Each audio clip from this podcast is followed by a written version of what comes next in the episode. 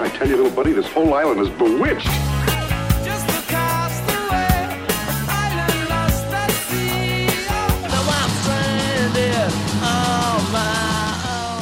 Welcome to this bonus episode of Sound Opinions. I'm Jim DeRogatis. My co host is Greg Kot. And if you want to be the first to hear our bonus podcast, become a Sound Opinions member on Patreon. We have got so much music we are eager to talk about and share with listeners. You never know what is going to bubble up on a Desert Island Jukebox pick on these bonus podcasts. We're always sharing songs we can't live without. And Greg, it is your turn this week. Give us a hint, just a teaser of what you're going to lay on us. I want to play a song from a songwriter who was in a cool band that wrote a gigantic hit, except it wasn't for his band. It ended up being a gigantic hit for another mainstream artist in the 1980s. All right, I'm eager to find out the answer to that question. The Jeopardy thing is playing in my head. I haven't got it yet. We'll hear more about it in a minute on Sound Opinions.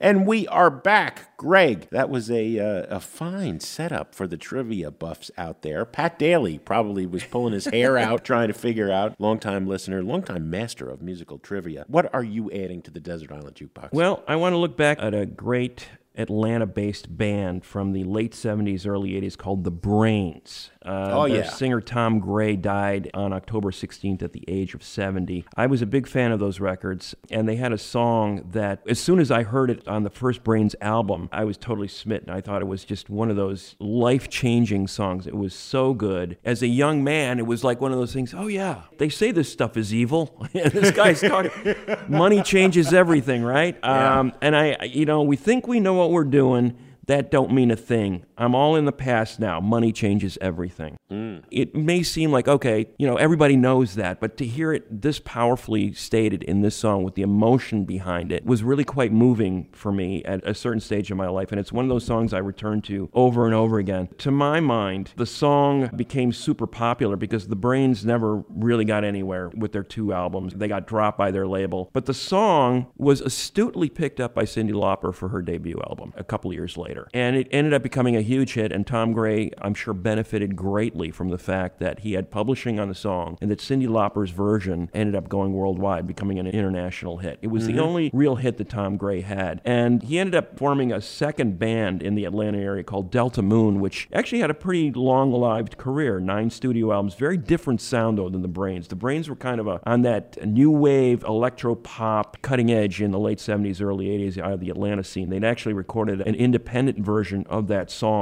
two years before it ended up on their proper studio album hmm. release, which was produced by Steve Lillywhite. They threw some heavy artillery at it, you know? At that point, red hot from working with U2. Yeah, it's just a huge anthem, but they got screwed so badly by their label. That song is still not available on any streaming platform. I had to search on YouTube to find it, so it still lives there, but the records are long out of print. The Cyndi Lauper version is obviously still out there. I mean, Yeah. you can get that anywhere, and I, and I love it. I love that It's Cyndi everywhere. did it, and she gave Tom Gray, you know, a tip of the hat. You did some good work out there, young man. You know, Yeah. you don't have any, you don't have anything to be depressed It about. was probably a nice annual royalty check. I- I'm sure it was. But anyway, I wanted to play Money Changes Everything by the songwriter of that particular masterpiece, The Brains' Tom Gray, who died at the age of 70 on October 16th.